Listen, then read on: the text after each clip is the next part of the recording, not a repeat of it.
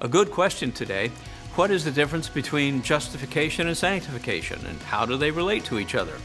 Well, welcome to uh, Wisdom 828, where we're dedicated to stamping out spiritual malnutrition one episode at a time. Hi, I'm Bob Buchanan. Who are you who are so wise? A viewer wants some clarity on the differences between justification and sanctification and how they relate to each other. Well, this is a great question, and it's an important one for Christians. So let's start with definitions. How does the Bible define justification? Well, I'm going to actually quote from Wayne Grudem's Systematic Theology. I think it's a good definition. Justification, he says, is an instantaneous legal act of God in which He, first, thinks of our sins as forgiven and Christ's righteousness as belonging to us, and second, declares us to be righteous in His sight. Now, the word for justification comes from the courts of law. Now, we can see this in Paul's statement from Romans Who shall bring any charge against God's elect? It is God who justifies. Who is to condemn? So, the opposite of condemnation is justification. Someone has declared a person not guilty, that's justification, or guilty, and that's condemnation. So, when sinners come to Christ in repentance and faith, they are declared by God to be justified, that is, not guilty, but righteous. Now, the operative word here is important. It's the word declared. God says something that has never been true about the sinner before, he or she is now righteous before him. Now, in justification, God sees us and he relates to us as not guilty. Why? Because he declared it to be so. We didn't do anything to make ourselves righteous. We never put into any evidence that we were righteous and not guilty of any of our sins. We couldn't. That evidence simply doesn't exist. If anything, all the evidence stands against us and what God did as a judge, declaring from his bench to bring about this change in status was to transfer to us the credit of Christ's righteousness uh, from his own merits of his perfectly lived life, and he removed from us our demerits of an imperfectly lived life. So imagine that you're a city worker, for example, and your job is to go down into the sewer system under the city, and after a long week, without ever changing your work clothes, what do you think you would be like, or even smell like? Well, think of being declared righteous as having your dirty work clothes, filthy uh, from the city sewers, taken, taken off of you and replaced by the most expensive men's suit in the world. And that suit happens to be a Stuart Hughes Diamond Edition costing $778,000 or the most expensive gown for women, an Alexander McQueen dress like the one that Kate Middleton wore when she married Prince William. It might cost a mere 400,000. So there's a picture of justification like this, right out of the Old Testament prophet Zechariah. And here's the scene in chapter 3. Then the angel showed me Josiah, or I'm sorry, Joshua, uh, the high priest, standing before the angel of the Lord, and the accuser Satan was there at the angel's right hand, making accusations against Joshua. And the Lord said to Satan, I, the Lord, reject your accusations, Satan. Yes, the Lord, who has chosen Jerusalem, rebukes you. This man is like a burning stick that has been snatched from the fire. Joshua's clothing uh, was filthy as he stood there before the angel. And so the angel said to the others who were standing there, Take off his filthy clothes. And turning to Joshua, he said, See, I have taken away your sins, and now I am giving you these fine new clothes. And then I said, They shall also place a clean turban on his head. And so they put a clean priestly turban on the head, on his head, and dressed him in new clothes while the angel of the Lord stood by.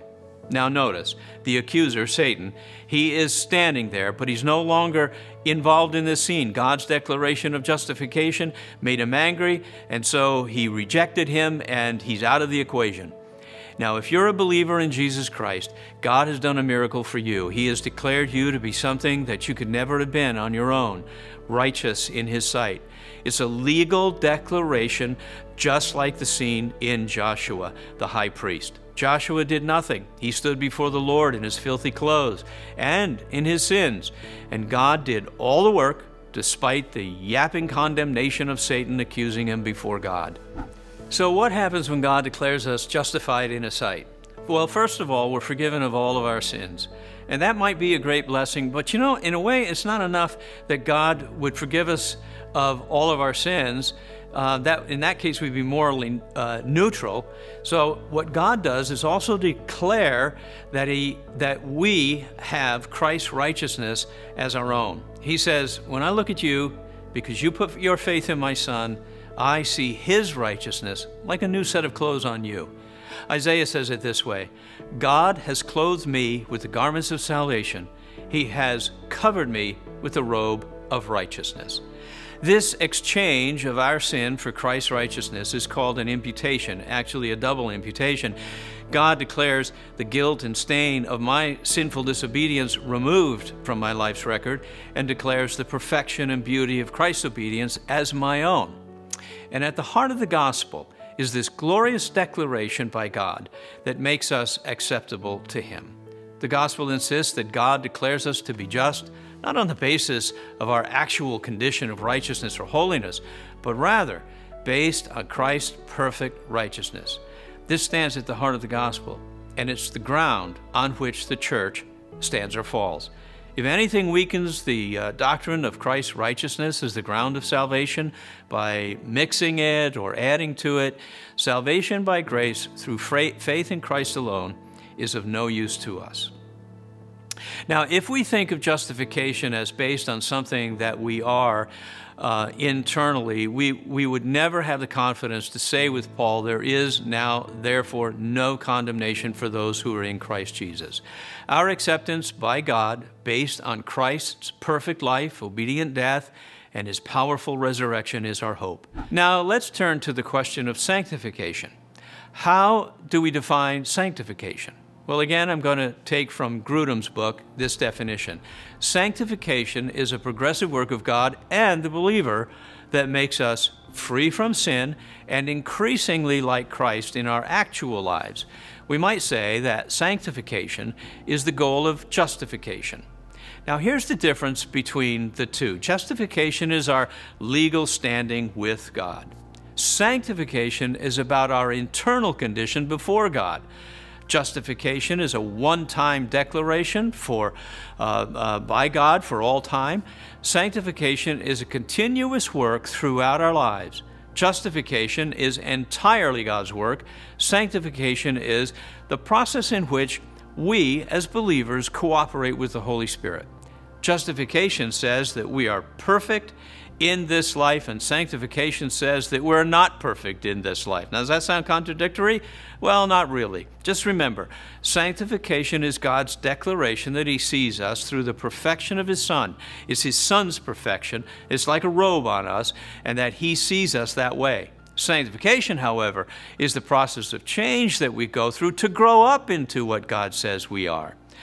Justification is the same for all Christians, but uh, sanctification is greater in some than in others. You know, no church is filled with the same level of maturity. Some old believers, uh, they have really matured, and some old believers haven't matured much. Some new believers are like newborn babies, and some uh, new believers are changing and growing more rapidly.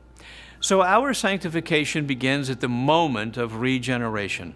Paul says that the washing of regeneration and the renewal in the Holy Spirit happens immediately when we are born again. A new power of spiritual life has entered into our lives that keeps us from yielding to sin. And this new power may start in very small ways, uh, but the more that we cooperate with the Holy Spirit, His strength increases in us and uh, helps us to tackle our sins in more aggressive ways. So, let's ask a final question What is the role that we have in sanctification? If we are to cooperate with the Holy Spirit in this journey of holiness, what's that look like for us? Well, let's start with the way that the New Testament writers encourage us. They use phrases like this Yield yourselves to God as men and women who have been brought back from death to life. Present your bodies as a living sacrifice, holy and acceptable to God. We are told that God, who started a good thing in us, like this sanctification, He will complete it in the day of Jesus Christ. In a sense, this is a kind of passive obligation. We are to trust that God will do this work in us. But like Paul says in Philippians 2, we are to work out our own salvation because it is God who is at work in us. And so God works and we work on this project of growing into holiness. And there are also lots of places where Christians are encouraged to put that faith into action. Strive for holiness, without which no one will see God. Abstain from immorality. Make every effort to grow in godly character. Cleanse yourselves from every defilement of spirit and body. And we are even to help our brothers and sisters in Christ by stirring them up to love and good works. Christians put in effort, trusting that God is empowering us to put in every effort and to grow in Christ likeness. With the power of the Spirit at work in us, we start small, but we grow stronger in building new habits of holiness, patterns of living, uh, like J.I. Packer once called living convertedly. In other words, living up to our high calling in Christ. That high calling is to develop a character that loves the things that God loves and hates the things that God hates. Growth in holiness affects every aspect of our personhood. It affects our intellect because our new nature is being renewed in the knowledge of God. It affects our emotions. Uh, we will see the fruit of the Spirit of Galatians 5 love, joy, peace, patience, and so on. These characteristics begin to sprout and they, and they show up in our lives. And it affects our will because we are increasingly inclined to obey the Lord out of love for God. That non physical part of us, our spirit, it'll be cleansed in sanctification from every defilement and make holiness perfect in the fear of the Lord.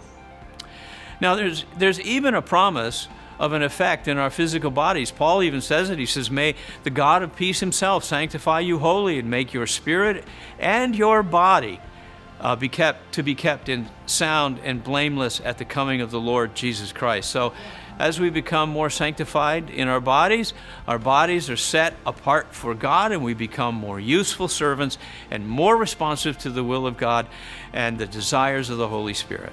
Yes, we'll continue to age. Look at this. But we will age graciously. We become more determined to refuse to let sin reign in our mortal bodies and to treat our bodies with care, recognizing that they now belong to the Holy Spirit who is at work through us in this life. Well, there are no shortcuts in this process towards holiness. It will sometimes be very painful. Sometimes there'll be victories. They might come easily, and other times uh, they may not come at all. But we keep struggling, we keep striving, and when the Lord calls us home through that door of death, we will be perfected as Christ is perfect. And then, no more striving, no more failure, no more fits and starts but a steady and uninterrupted walk in a world of perfect love. Now, if you have ever seen those sleek looking bullet trains in Japan, these trains that travel 200 to 250 miles an hour and they ride as smooth as glass, justification and sanctification work together that way, like those bullet trains look. Justification is the engine that pulls the train, and there's no separation, there's no seam between the engine and all of the cars. In justification, we are declared righteous. And out of that declaration grows the sanctifying process of the Holy Spirit to make us into the sons and daughters of the most holy God. What a wonderful thing God is doing in our lives when He calls us to this work of sanctification. Well, that's all the time that we have today. Thanks for watching, and thanks to Steve Dyan, also God's Workshop of Holiness uh, with me as we stamp out spiritual malnutrition one episode at a time. You'll be of good cheer.